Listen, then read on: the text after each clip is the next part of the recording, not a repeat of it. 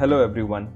Welcome to the new episode of Everyday Talkies. Now, before you jump onto listening to this episode, wait, take a breath, smile.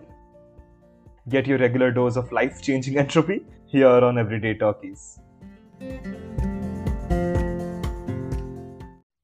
Hello, guys, welcome to the new episode of Everyday Talkie. And today we are starting a new series. Okay, before that, we need to first introduce the guest. And as usual, when nobody exists and I have to start something new, we have Pushkar in the house. Hello. Hello. At this point, I'm like your co-host. I'm not a guest anymore. I think. Oh yes, yes, yes. Fine, fine. Given that all the contracts you have made me sign, I have to call him officially the co-host. Let me first introduce what the series is all about and what we are going to be talking in this episode and the subsequent episodes. So I found this amazing book called Guns, Germs, and Steel from a podcast that I was listening on YouTube. I was so fascinated by the book and the contents of it that I thought, you know, why not read it and discuss it with none other than Pushkar and go chapter by chapter and discuss this in detail because I know many people in the audience or many people eh, in general don't tend to come across these books or don't like reading non-fiction books that often Yeah, me included. uh, you being one of the most avid readers that I have ever known, you also prefer more fiction rather than non-fiction. So I thought, you know, history is something which both of us like and which both of us uh, want to know more about. And this book provides a lot of information. So in order to make it more palatable and you know, in a more simpler words, we'll try to explain what this book talks about, how what each chapter talks about. So today's introductory episode where we'll discuss our initial impressions from reading the preface and the prologue, and then it will subs- it will subsequently be followed by 20 episodes of 20 chapters each explaining the details and the contents of the book. If you want to grab the book, read along with us, and uh, follow, us, that would be great. And this would also, in some way, be the starting of a book club that we promised in the History Teaches Us episode. So everything is combining. If you guys are equally interested about history, or you have read this book, or you are reading this book, and have some insights of your own, do let me know. We'll be glad to have you as a guest, and we can discuss this among all of us and have a nice time. So swiftly moving on, Pushkar. Now, when was the last time you read your first non-fiction book? Not that long ago, actually. Just a couple of months ago. I think I told you about this. I read this book about uh, Indian soldiers in World War One, part of the British Army. It's a book by uh, George Morton Jack called uh, "The Indian Empire at War." But yeah, uh, I don't really read non-fiction generally. When you talked about this book, like um, I don't know, what seven hours ago, Yeah. I was, I think, immediately interested by it because, as you said, like we both love history, and uh, one of the most fascinating things about history is how civilizations interact with each other, how civilizations grow, and why they are the way they are. I think after reading the prologue of this book, I find a lot of uh, it very interesting. Like, let's first start with like initial impressions. What you thought of the prologue? Yeah, sure. Before that, I'll just give a brief introduction about the book as well. So, the book's name is Guns, Germs, and Steel by Jared Diamond. And uh, uh, as written in the cover, it's a short history of everybody for the last 13,000 years. And I would like to quote one line from this book because that is something that he summarized the book in one line uh, to all the critics or all the journalists. So, I just want to read that out. It says, History followed different courses for different peoples because of differences among people's environment not because of biological differences among peoples themselves. So I think that is the essence of the book where all of us in this world that we live in, we have this inherent differentiation amongst races. And there have been numerous wars, there have lots of things that has been raised because of races. And even in current scenario, unconsciously or consciously, we think, you know, one race is better than the other or something on those lines. So this book tries to demystify that. This book tries to find out that why Eurasia was the area where technology developed so fast, where literacy developed so fast, and they were the ones that migrated to different areas, to you know sub-Saharan Africa, to, America, to Australia, and conquered these areas and bring technology and you know uplift them from their Stone Age type period or Iron Age type period. So this book delves deep into that, but we'll come to that while we deal chapter by chapter. But uh, just reading the initial prologue and the preface, I really liked this because uh, if you talk about a brief history of earth right we are what? Earth formed around four and a half billion years ago. Now that's so many zeros even i can't even imagine right?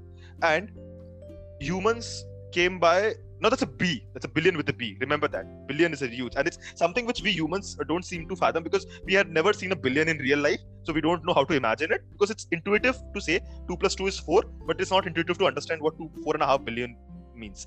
So, well, yeah, that's a long, long, long time ago. And human beings came around, I think it said around four or five bill or million, sorry, four or five million years ago. And that's a sliver in that time. And most of our history or most of human development occurred in the last 13,000 years. And that started with moving from Stone Age to developing metals, bronze, iron, going into Iron Age, industrialization, Renaissance period, then uh, language developing, farming, and all of that until now. And even to this day, there are some pockets around the world. I think uh, there's one in Andaman and Nicobar Islands, if I remember correctly, or maybe in Australia, where there are still groups of tribes which live in the hunter-gatherer mode, right? I mean, the Andaman Nicobar one, as far as I know, it has been breached a couple of times. Like Mhm. the Indian Navy still uh, kind of patrols the island because they want to protect it, but it has been breached. There are certain uh, tribes in the Amazon that still have have not had any human contact for however hundreds hundreds of many years. Okay. One more thing that I need to clarify here is that when we say humans, we assume that all of us are in the same species, and that is actually true. It's nothing wrong there. Similarly, if you're talking about the cat family, they have different species, they look so different, but in humans, everything is common, and we always assume that humans were the only single race or the only single species that was there from the start, and that's how we, you know, came about. But that's not exactly true. Uh, there were multiple species that uh, multiple species of humans homo erectus neanderthals homo sapiens that existed at the same time. And due to crossbreeding and extension of one species over the other we as homo sapiens prevailed over them. And that history is quite interesting because that came about in four or five million years right? It's not a small span of time. And we will be covering that in i think in the first episode itself. But it's quite interesting to understand how geography plays a role in our development let's go about this methodically. So today what we're talking about is just the prologue of the book the preface and the, pro- the preface to the 20th edition that he gave and uh, the prologue uh, which is called yali's question. Okay, so basically, what we discussed was just about the preface, where he mentions that we need to start learning more about history and how things uh, developed from the start, how humans developed in different pockets in different geographies, and then let's swiftly move on to I think the prologue, which is the meat of the matter. Pushkar, so do you want to give us a background on what is Yali's question? Why is it named as it is, and how does the author begin with this? when I started reading the book, I had no idea what to expect. So, reading the prologue, I found it interesting that he goes into this personal story regarding why he wrote this book. First of all, when he was on an assignment studying like the evolution of birds that are in Papua, Papua New uh, Guinea, which was first of all fun for me because I'm an avid bird watcher. And uh, then, you know, he talks about this one politician in Papua New Guinea during their uh, freedom movement called Yali. Yali and him having a discussion regarding the white people who uh, colonized Australia and Papua New Guinea at the time was still part of Australia. You know, they talk about the differences between these races. So there is this one question that the politician asks the author, which the author kind of then jumps off of into uh, creating the more or less the question that drives the whole book. So Yali asks, why is it that you white people developed so much cargo and brought it to New Guinea, but we black people had little cargo of our own? So here, cargo means any um, kind of technology or any kind of product that is uh, derived from modern industrialization. So you have like soft drinks and tools, metallic tools, basically. This question kind of then lets the author spawn into uh, this larger idea of why civilizations across the world uh, developed at different rates know so like why is it that uh, a lot of the eurasian civilizations developed into the metal age and industrialization and all this technology while at the same time let's say the, the australian aboriginals were still uh, stuck in the uh, stone age and they, they were still uh, hunter gatherers focusing on primitive farming. So yeah that is like the kind of start of the whole question but then it uh, also spawns into different factors. Like he goes into why this book is a different exploration of the history of humanity. Uh, here he uh, tries to make sure that he covers these these small pockets of the world, like Africa, Australia, even I think Eastern Asia, America, and ultimately their interaction with the Eurasian countries and how civilizations developed across everywhere. he's basically trying to justify more or less that why this book isn't uh, overtly a racist account of um, history as we know it and uh, this book is not trying to basically uh, biologically or bio uh, geographically distinguish people by race basically rationalizing why history turned out the way it did what I found interesting is uh, when, when he talked about the fact that it is a sad reality that when we look at history, that certain civilizations have dominated others, certain civilizations have decimated others. He says that it's considered not polite to talk about these things because it can seem offensive, because it can seem like if you're uh, saying that something happened historically, that this race, you know, uh, wiped out this other, or this race colonized this place and brought this place out of the Stone Age and into the Metal Age or whatever, it, it seems offensive because basically saying that the, the other race is justified in dominating the others because of the fact that they were able to do so. So, you know, more or less proving that one race is better than the other. And he says that that is not necessarily true. And it stems from the fact that we always tend to differentiate race versus genetics, right? Okay, so as uh, Pushkar mentioned that, Yali's question is that why did Europeans have more cargo than New Guinea? And by cargo, I think he has already mentioned that. So there are different reasons that he gives the basic factor where all of us and the differences come is as we talked about genetics we seem that one race is superior to the other in terms of genes and their right to usurp them or rule them and things like that. And that also stems from the fact that the superior race is more intelligent. Now the author jared diamond makes a nice point where uh, he's trying to compare the intelligence between uh, europeans and people in new guinea.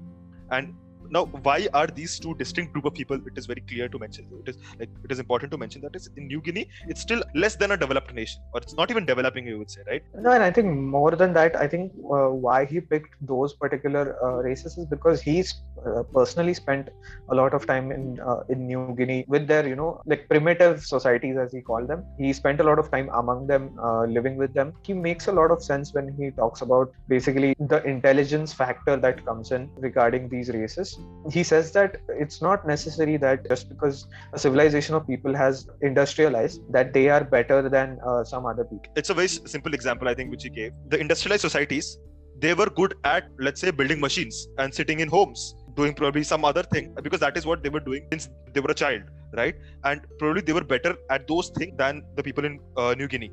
Uh, people in new guinea who were you know building shelter trying to live their lives, trying to avoid harshness of the environment and try to navigate the jungle. They were better at those things because that is what they were doing from their childhood. How do you compare intelligence when there are two different things, right? There is no, uh, when we say, you know, let's compare their IQs, is there any standard method to measure an IQ which will compare apples to apples? Because obviously, like your experience is different than mine. So, how do we get a level playing field where we can both judge our intelligence and compare that to each other? He says that it is practically impossible to do so, and that's why he kind of deviates from the question of why a certain society reached a level and why a certain society did not reach a level because they are measured on a metric that may not be fair to like the other society. It kind of skips the whole thing altogether and moves on to the question of why civilizations evolved at a different rate in different parts of the world.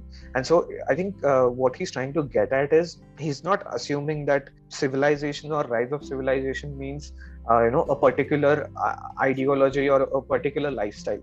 He's merely trying to find out the reasons why a civilization or why a certain group of people evolved at the rate they did or uh, you know developed at the rate they did. And you know while you were talking this this nice like section uh, uh, reminded me on this intelligence portion where he justifies why he believes that people in new guinea have uh, more than average intelligence than europeans or eurasians i should say where he mentions that in an industrialized society as eurasia people died of three causes right? Either wars second one was diseases. Yeah, or uh, accident uh, you know floods and things like the natural calamity. So eurasia being an interest, uh, industrialized society as it is and because they lived in such close proximity the diseases spread like wildfire. And i think smallpox is the biggest exa- uh, example of which and spanish flu. Anything like you can take smallpox spanish uh, plague the the Black Plague, which killed like half the population of Europe. Yes, so all of that originated from Europe, right? And because they live in such close proximity, they're more prone to these deadly diseases. We blame Africa for most of these, but it, it's actually uh, Europe, which, in a historical sense, has you know produced more of these epidemics or diseases than they ever could. Uh, I was reading about biological warfare. So the history of biological warfare does not actually start with chemical agents like Agent Orange and this and that and whatever they used in World War II. Uh, biological warfare, its origins can be traced back all the way to uh, the European expansion into South America. What basically happened was it wasn't intentional, but when the Spanish and the Portuguese came to South America, they brought with them, because they were from these densely populated city areas and all this, they brought with them basically diseases that more or less wiped out uh, entire tribes of people or entire cities or entire like um, societies in South America, you know. Yeah, and you know that links to the point that why did it wipe out tribes in South America? Because the people who came in, they were immune to these diseases now, right? Because the diseases originated from the area. Because the people in South America were, had not, you know, been exposed to this kind of simple diseases, they had no immunity to it, and so they basically more or less died out because of it. And I think this is going to constitute a big part of his whole uh, thesis in this book, since one of the three words in the title is germs yeah and like concluding the thought there like so people in eurasia died more of germs rather than warfare or accidents because that was not so much common uh, during that time. And that is why when the future generations evolved they were more prone to these diseases. But whereas in new guinea there were hardly any such deadly diseases. But the deaths were more prone due to warfare due to tribal warfare accidents floods given that it's a coastal area and all of that. So people who survived they passed on their genes and they reproduced right this is where he gives his, his, reasoning that people who were more intelligent, who had more survival instincts, came to inhabit New Guinea right now as we know it than Eurasia. Like as we go into, it by each chapter by chapter, I think we'll find out the reasons why Eurasia developed the way it did and why certain societies uh, did not. What another thought I had reading the prologue was I'm kind of a man of faith, right? Like I am on this whole high of like I've talked about it or talked about it in the History Teaches Us episode of like uh, nature correcting its itself and this and that. Some of the language in the prologue, I was like a little worried what he mentioned regarding what are the biogeographical differences between a certain sect of people, you know. I mean, I hope the answers are not completely disappointing in a way. I hope that there is still some mystery left to why the world is the way it is. Because as long as there is a certain sense of mystery there is a certain hope right that the world will correct itself because there is faith in the natural mechanics of the world. I don't know if i'm like making sense of this. No no i get your point. And i and i 100% hope that there is always mystery left right? Because it's impossible to understand how we evolved to the date right? Because one simple reasoning which every historian according to them as he mentions in the book they say that why did one location develop uh, more parts than the other was because of technological advances because they developed faster than the others. But he tries to drill down even more that why did that place only do it? Why didn't it evolve into Africa first or America first, or for that matter in New Guinea first? So I think if you drill down at certain level, there's always bound to be mystery, even though and this book is 20 years old. This book was released in 1997. That was the year that I was born. So we are reading the revised edition which came out in 2017. So I hope there are like updates in it. Uh, yeah. But yeah, he essentially says the same thing. He uh, he says, and I quote, "Why were Europeans rather than Africans or Native Americans the ones to end up with guns, the nastiest germs, and steel?" And he also says, like, I mean, I sent you this paragraph basically. Mm-hmm making a Wakanda joke, but he says that if a long head start counts for anything, why didn't guns and steel arise first in Africa, permitting Africans and their germs to conquer Europe? Exactly, because Africans was the were the origins of human life. The first encounters, the first foundations of Neanderthals and human species were found in Africa. Yeah, moving on. So, uh, in, you know, we discussed intelligence and we discussed this, and we'll quickly uh, skim through the other topics because I'm sure he will be delving deep in these other chapters. So, the second one was geography. Now, obviously, we know that let's say our, our America is separated by waters. Uh, Australia is separated by water, but Eurasia is this big chunk of land which you know is tied down together. But again, why did a small chunk from there, Eurasia, the you know the Western Europe, mostly proliferated? And one reason was that that since they lived in colder environments, they wanted to survive, and because they wanted to survive, uh, they found out ways. They found out uh, ways to build shelter, and because they stayed homes in inside home and had nothing to do because it was so cold outside. They developed these new tools, more inventions were made. Apparently, this is all. That's as stupid as a theory gets. I mean, um... yeah, but well, people uh, throw on theories like anything, and he discredits that by saying that most of the discoveries happened in the tropical areas, and even in Europe, as he speaks, the northernmost Europe, where the climates are so polarized, they were getting these benefits from the more tropical areas of Europe. And uh, even the first literary uh, information or first writings or languages were uh, also found in Mexico. Again, so he gives us he discredits that theory as well. Um, yeah, I think that was the brief input that we wanted to give. I know this this would be very haphazard. I don't know if we made any sense and if we could convey any idea. Uh, once we go chapter by chapter, you know, once we have something uh, specific to discuss, because this was uh, very general. You know, it was more or less the author's justification for why this book is different from all the other history books that you might come across.